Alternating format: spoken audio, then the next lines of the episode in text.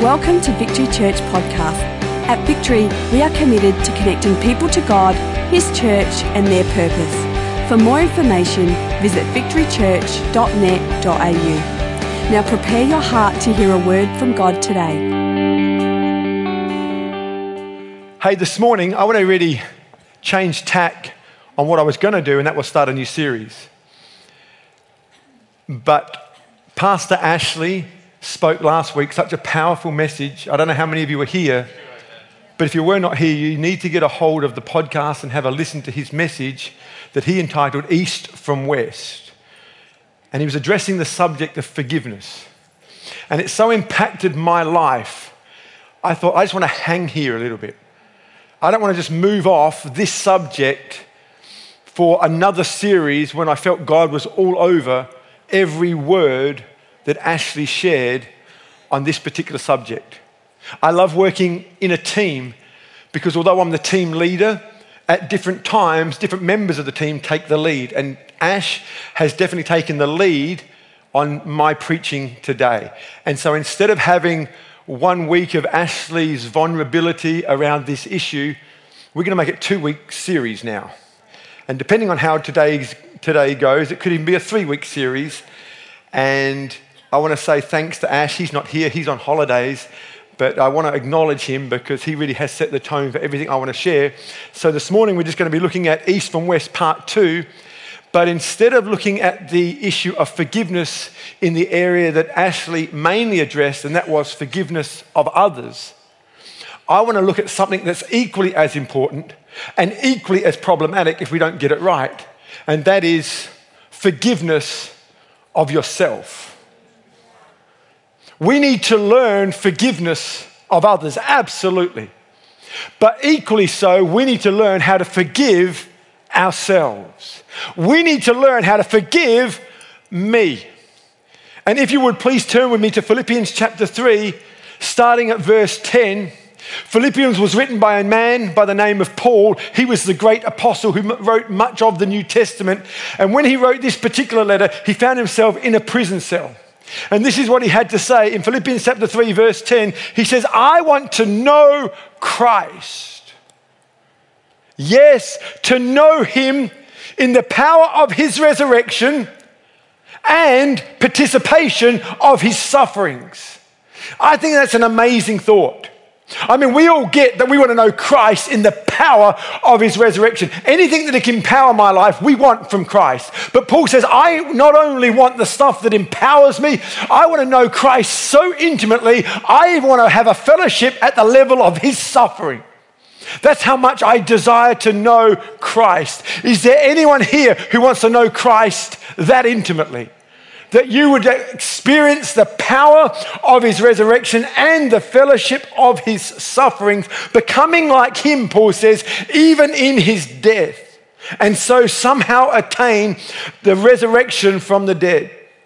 He says, Not that I've already obtained all this or have already arrived at my goal, but I press on and take a hold for that which Christ took a hold of me.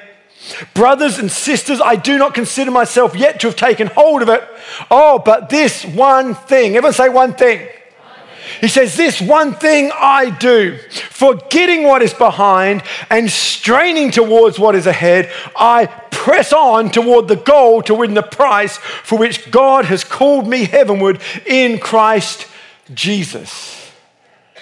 You know, the scriptures, both Old and New Testament, consistently and constantly encourage us to engage in the discipline of forgiveness. And the reason for this is because God knows that we will be regularly placed in situations where we need to put into practice the discipline of forgiveness. Why? Well, let me give you a news flash and a reality check. We all Say all. We all live in an imperfect world, full of imperfect people that make imperfect decisions. And the consequence of these imperfections is that we all experience incredible pain.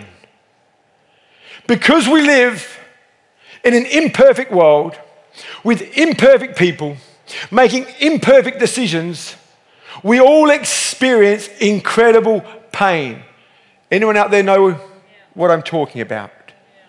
In other words, we are all victims of somebody else's imperfections.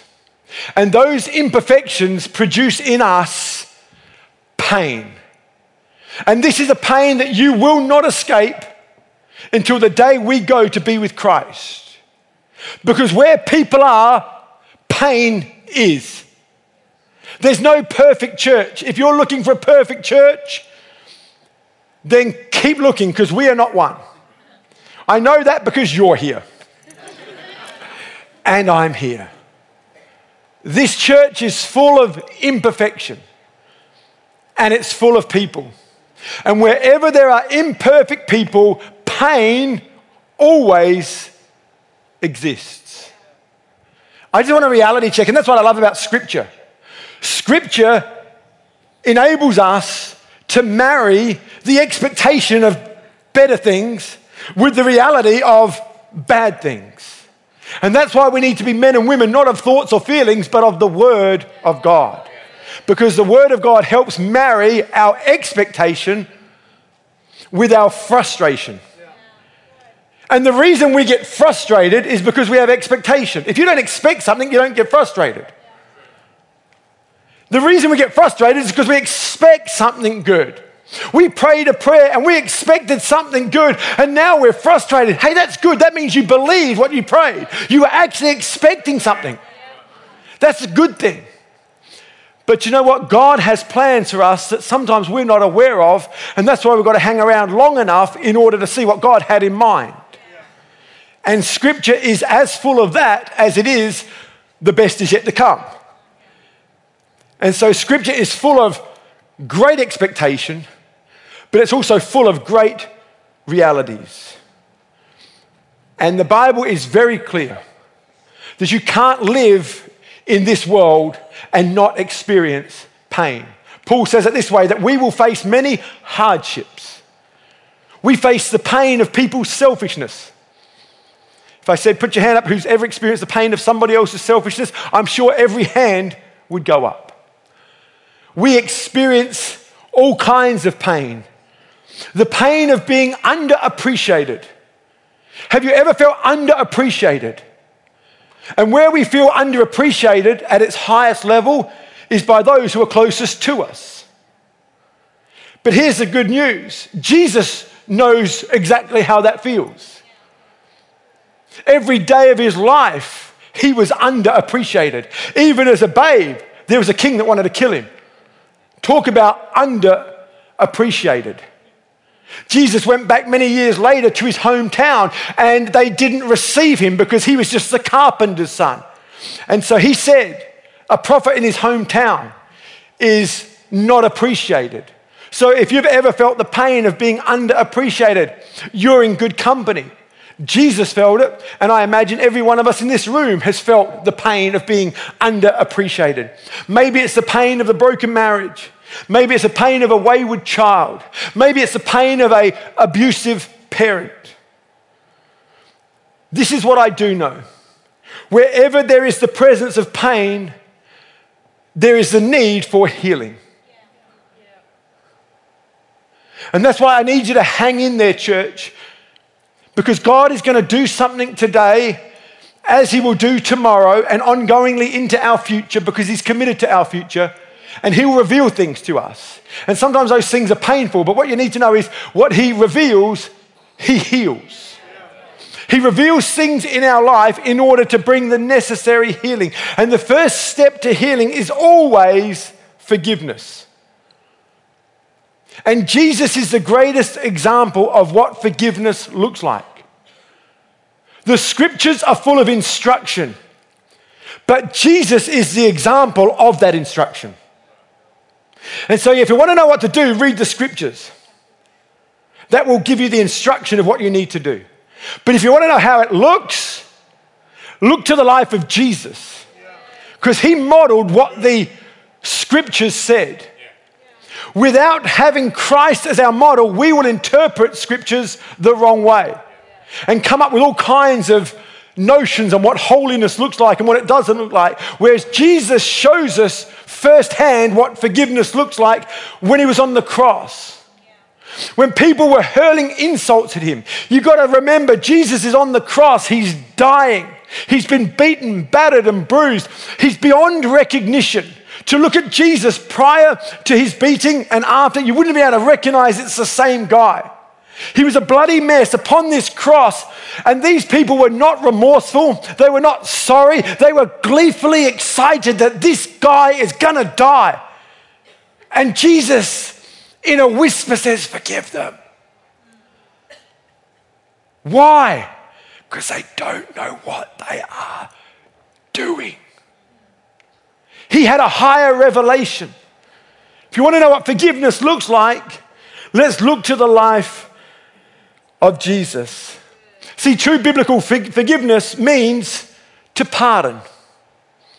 And that's what Jesus did, Jesus did for us. We committed the crime. We deserve to do the time.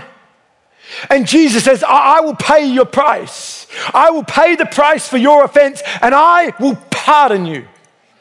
That's what true biblical forgiveness is all about. And Jesus wants us to live out of appreciation of being pardoned, that now we would pardon others. So someone may have done the crime and they may have deserved the time, but we're going to choose to be like Christ out of appreciation that we have first been forgiven. We are now going to forgive others because we are appreciative of the fact that we were first forgiven. I look at it this way no one has offended me more than I offended Jesus. This is how I choose to live my life. No one has offended me more. No one. No one can do or say anything to me ever my whole life that offends me more than I offended Jesus. And yet Jesus loves me and he forgives me. And for me, that settles it. It's not easy to walk out. But it's my starting place, it's my go to. When I'm struggling to forgive, I remember that no one's offended me more than I offended Christ, and yet, Lord, you forgive me. And now I have an appreciation of your forgiveness, of your great pardon of my life. I want to live extending the same pardon to others. It's how I choose to live my life. It's not easy. If it was easy, everyone would be doing it. But this is the one area that hooks people and catches people more than any other. And I want us to be a church that lives in true biblical freedom. And the way to true healing is through forgiveness. Forgiveness, in other words, is not for the person. It's not for the other person. It's for your heart. I had a pastor friend of mine ring me a couple of years ago, and he phoned me to say, Have I offended you, Tony? Because things have gone quiet between us. And I said, You know, I'm sorry that it's gone quiet between us, but there's certainly no offense. I, I would call it busyness. And I said, By the way, it does take two. You haven't phoned me either, but. And he went, Oh, yeah, good point. And then he went on to say, No, I, I didn't think so. I, I didn't think you were like that. I know you to be a forgiving person. And I won't mention his name, but I went on to say, I said, I do forgive, but can I be really selfish and really honest with you? I said, it's not just because I love you, but I said, I choose to forgive and not harbor grudges because I love me too much. I've seen what unforgiveness does to people. I've seen how people talk about an event, and the way they talk about it, you would be convinced that it happened this morning. You ever been with someone who talks about something that is so fresh and so real and so passionate and so vibrant in their delivery? You think must have just happened. And you say, when did that happen? I said, oh, uh, 1973 or four, can't quite remember. Wow, you've lived with that. I love me too much to do that. I really do. I look in the mirror and I say, You're a good guy. Because God doesn't make rubbish. You are the apple of His eye. You're not rubbish, you're not junk, you're not a mistake, you're not an accident. You're here on purpose for a purpose. And you need to be able to look in the mirror. And you need to be able to love yourself because God loves you.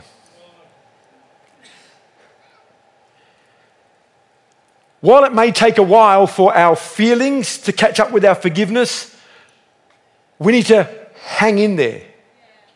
See, feelings can only catch up when your heart is truly healed. And hearts aren't always healed, sometimes, but not always healed immediately. Sometimes it's incrementally. But can I just say this? There are a lot of people today confusing a healed heart with a hard heart. Just because it's not hurting you anymore doesn't mean it's not hurting you anymore. You say, oh, I don't worry about that, I don't feel that anymore. Yeah, because your heart's got so hard.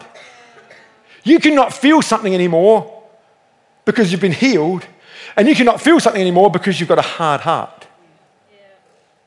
And there's a lot of people that are confusing today in the body of Christ a healed heart with a hard heart.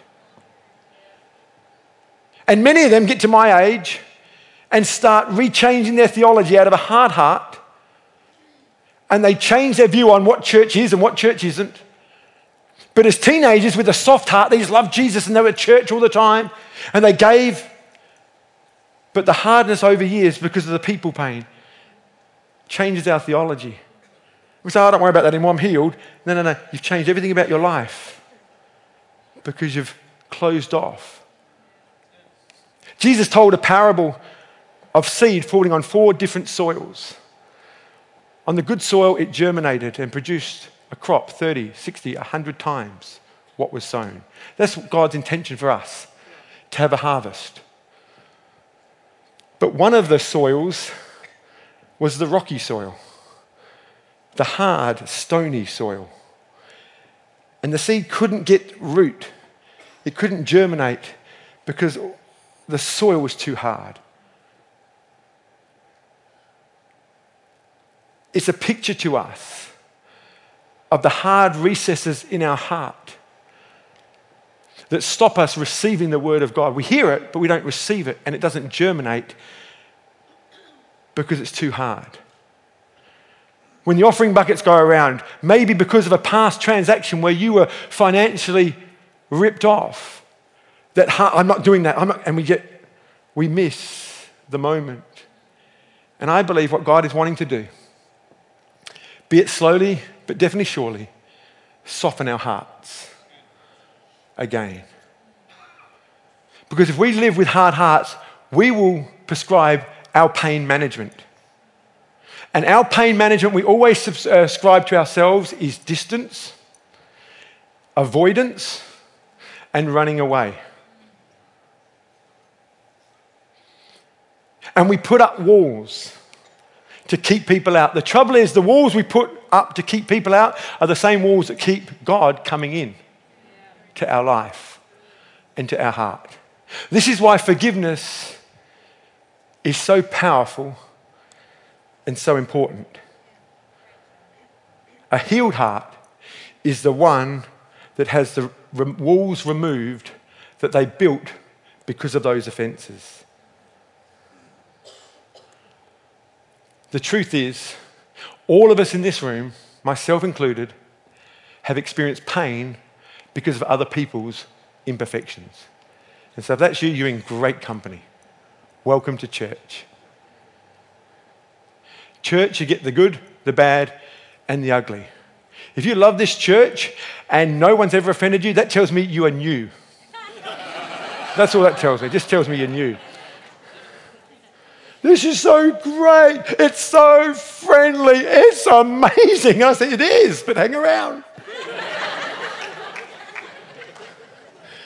Mate, come back tonight. We may disprove that. You know, just, it's people. It's people. And the Bible talks about this. People who struggle with this say to me they don't read the Bible because it's the Bible's full of this. It's people pain. And Jesus is the greatest example of how to manage people pain. And he didn't run away, he didn't distance himself, He didn't point a finger, he didn't blame, he just kept on going.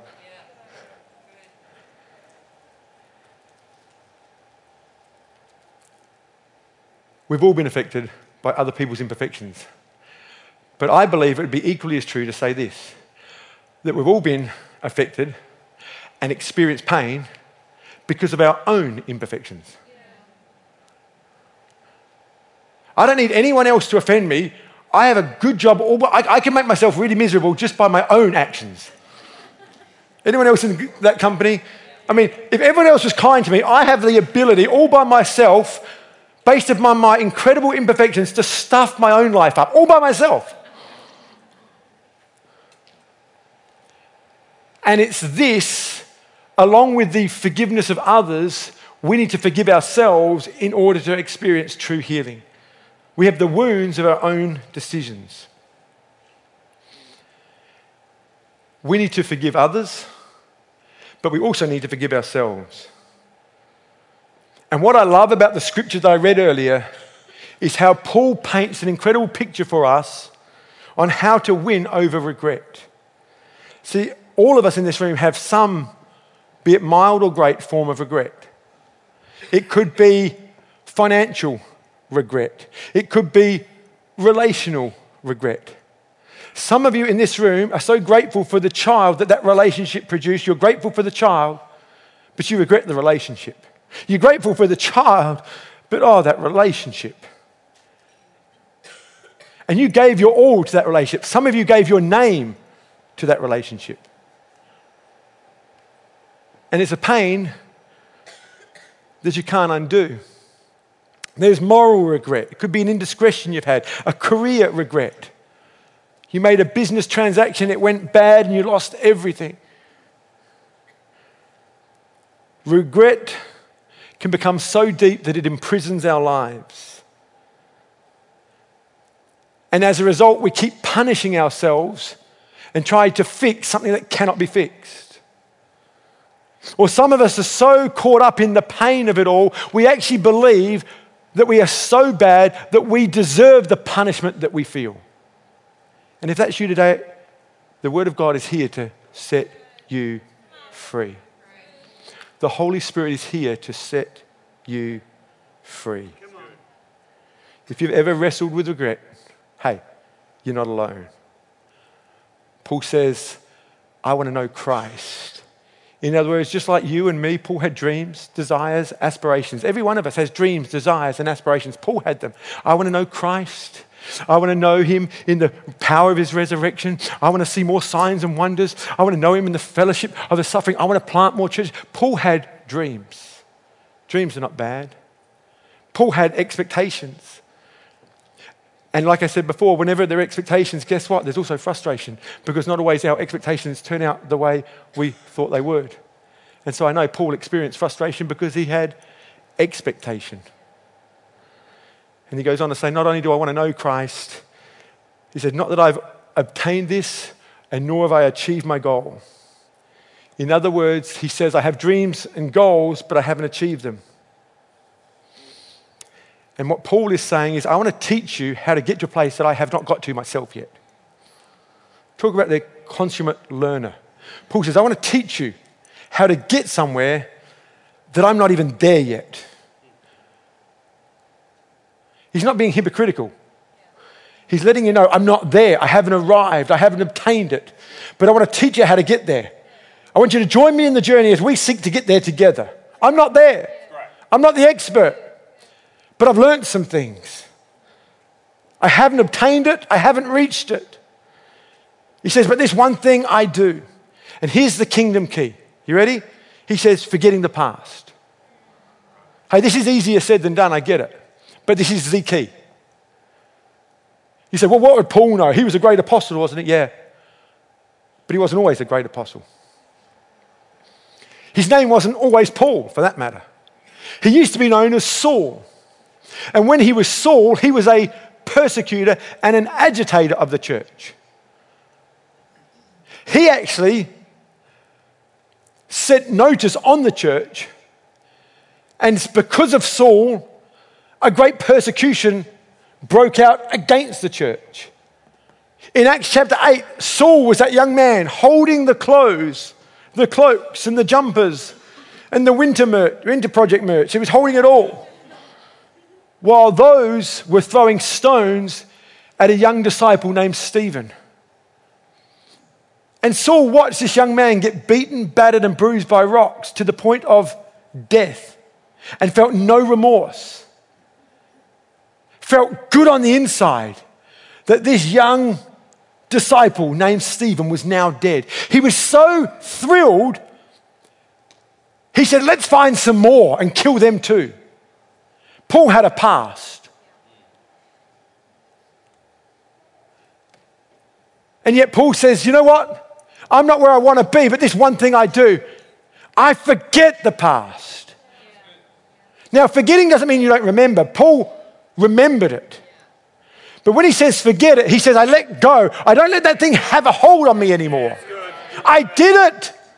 I did the time. I deserved the crime, but Jesus pardoned me. And so I'm going to pardon myself because Jesus pardoned me. The same blood that pardoned my life, I'm going to apply to my life to pardon myself.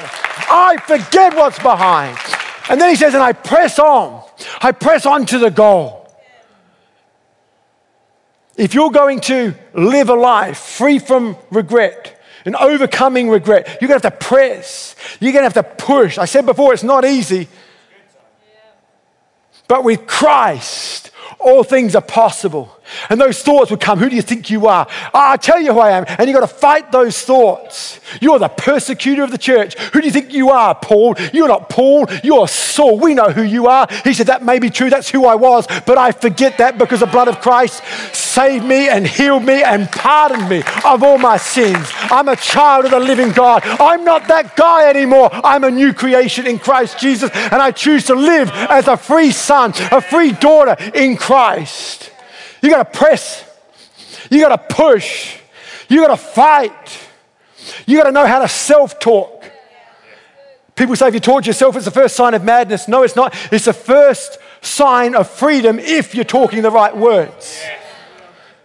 And so Paul says, I press on. I can't allow the past experiences of my yesterday to keep me from stepping into the reality of my tomorrow. Amen. And so, why Paul talks about forgetting certain things, I believe Paul would want us to remember certain things.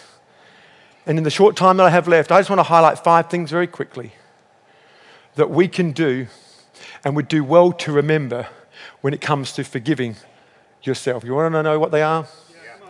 Number one, remember that God is sovereign. Remember that God is sovereign. Yeah. I might have the power but God is in control. People might have power, but God is in control. Paul was in jail because people had the power to put him in jail. But Paul knew and lived by a higher order that God was in control. This very letter that he wrote 2,000 years ago is the very letter that I'm reading to you today and blessing you with. See, God's in control. Remember that God is in control. He knows your end from your beginning. He knows my end from my beginning. And when He called you, He called you with your silly season in mind. Oh, you got to get this. He called you knowing that you would mess up and that you would fall short.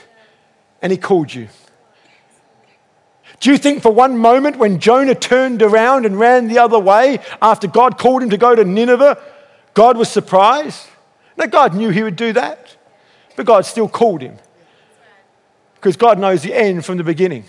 And do you think when uh, Jonah was going in the opposite direction, God was in Nineveh saying, Where did Jonah go? No, no, no, no. God was where Jonah was. See, with God, you can run, you just can't hide. It's like Adam and Eve when they hid behind the bush because they sinned. With God, there is no behind the bush. Because the moment you go behind the bush, God is there. You think, well, I'll go over here then. No, no, God is there. Are you telling me you can't escape God? Yes, that's what I'm telling you. He's in control. And He called you and He chose you and He anointed you and He appointed you with your silly season in mind. That thing that you just wish you hadn't done, that you're embarrassed about. God knew you'd do it. But He still called you. He still loves you.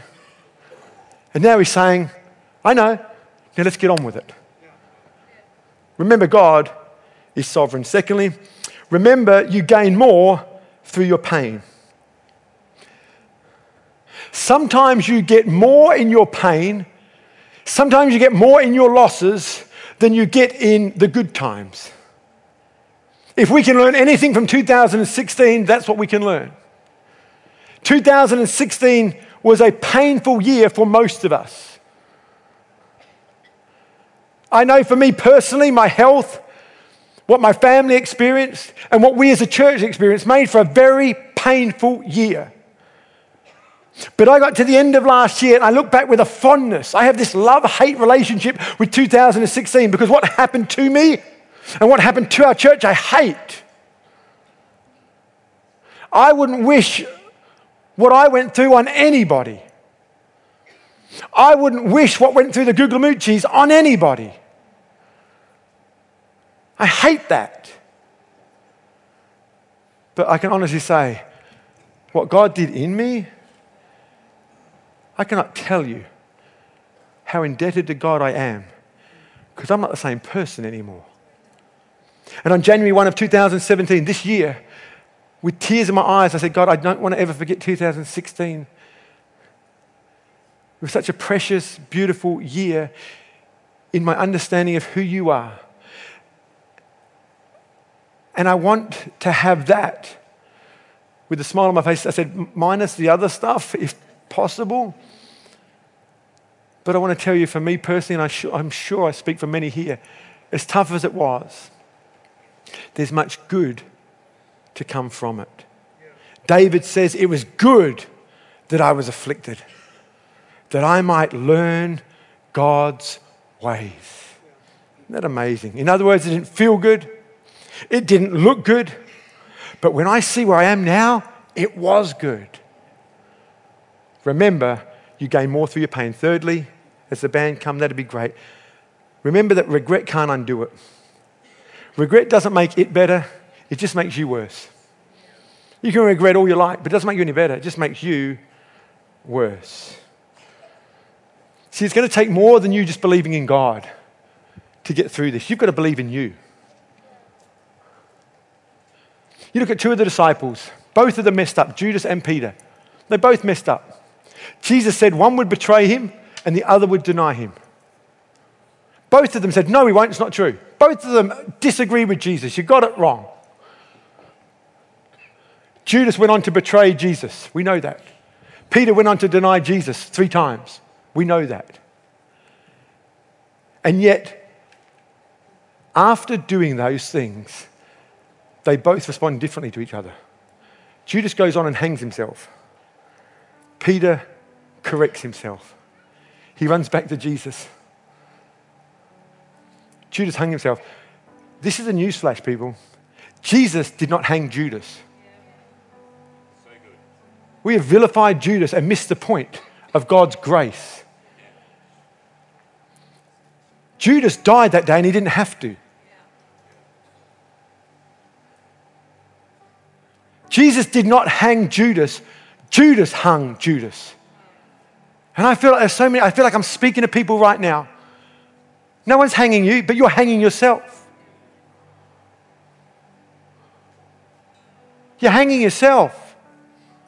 And I feel God lovingly imploring us to stop it. You don't have to. Judas hanging himself was not God's will for his life, it's what Judas chose for Judas. Stop choosing the death sentence for your life. And when you hold on to unforgiveness, it's like putting a noose around your neck. Stop it. When you refuse to forgive yourself, it's like putting a noose around your neck. Stop it. Because no one wins. No one wins. Judas had a mum and a dad. I don't know if they were alive at the time. I don't know if they were around at the time. But what a painful thing to see your son hanging himself and he didn't have to. What a waste of a life. Stop wasting your life hanging yourself over things you can't bring back and undo. You're not Jesus. Let Jesus do what only Jesus can do. We don't make for good messiahs and we don't make for good saviors. That's why Jesus came.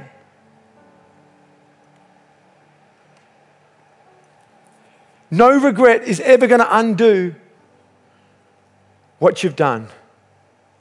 Only Jesus. Number four, remember this, it could have been worse. This is good. Your bad day, I promise you, it could have been worse.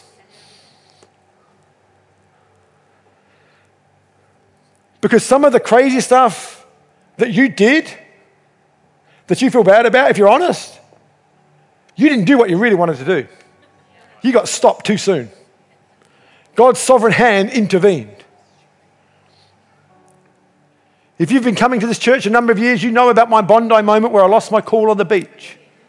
And I'm embarrassed about my behavior. I've told the story with a smile on my face because it helps people, but I'm embarrassed about it. I'm ashamed of it. I get no joy in telling it other than it helps people. Ranting like a stupid thing.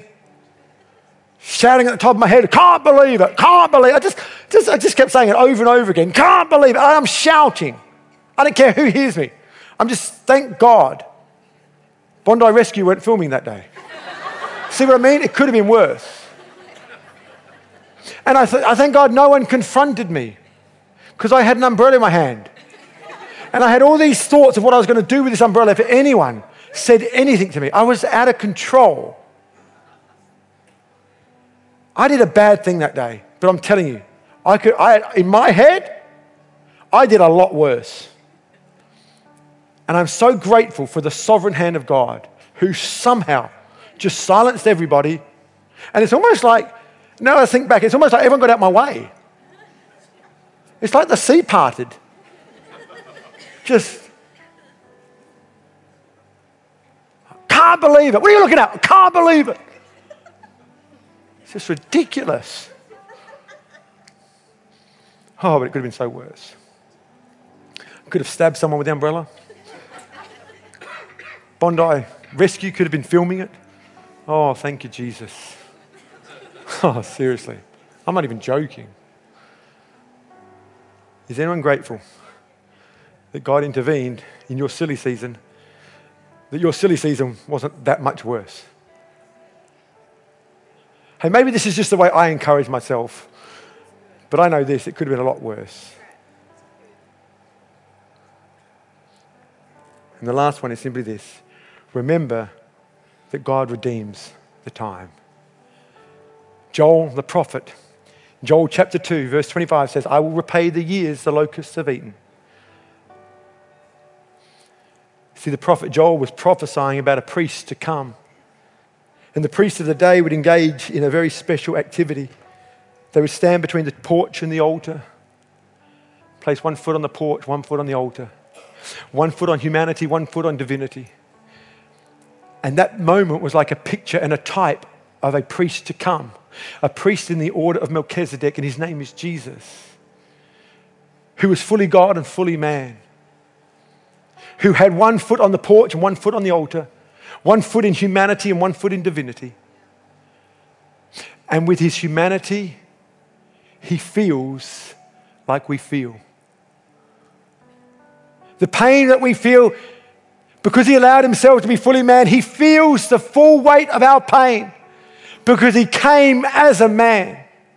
As he placed his foot on the porch, fully man. And so he feels our pain. But he was also fully God.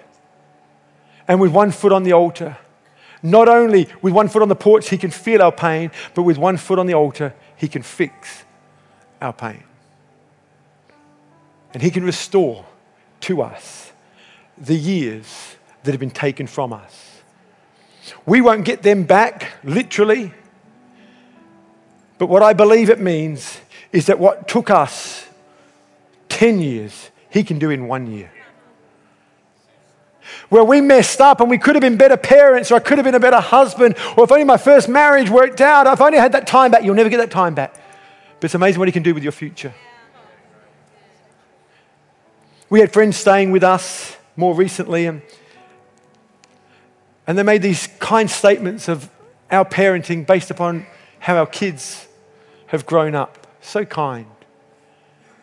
Our kids were on their best behavior, you know, thank you, kids. But it's happened too often. We've had too many people stay in our home. And I can only bribe them so much. I can't bribe them morning, noon, and night for a day on end. And so they're acknowledging something of our parenting based on why our kids grew up. But I know me. I, I know the football games that I was at, the soccer games, and I wasn't even watching them because I was too busy on the phone. I can't get that time back.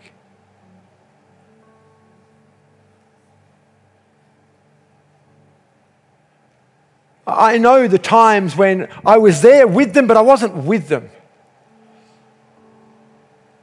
I was there when I'd see a tear in their eyes. We got on an aeroplane to go and be away from them for a week or maybe two.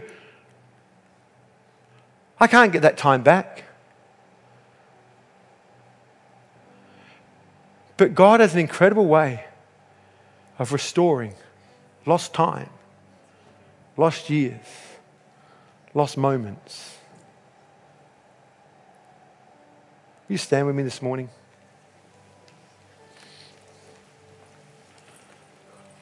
All I'm really trying to say is what a wonderful, wonderful Savior we have. But He's not only wonderful, He's powerful. He not only feels for us, but He can fix our situation. Fully man, fully God. One foot on the porch, one foot on the altar, one foot in humanity, one foot in deity. This God man is the answer to our hurting hearts. We don't have to have a hard heart and kid ourselves, we're okay. We can let God do supernatural surgery on our heart this morning. Some of you are so entrenched in your thinking, you're saying that's good for others, but it's not true for me. I'm telling you, those who are saying that right now in your health, yourself, what you're saying, I know you are.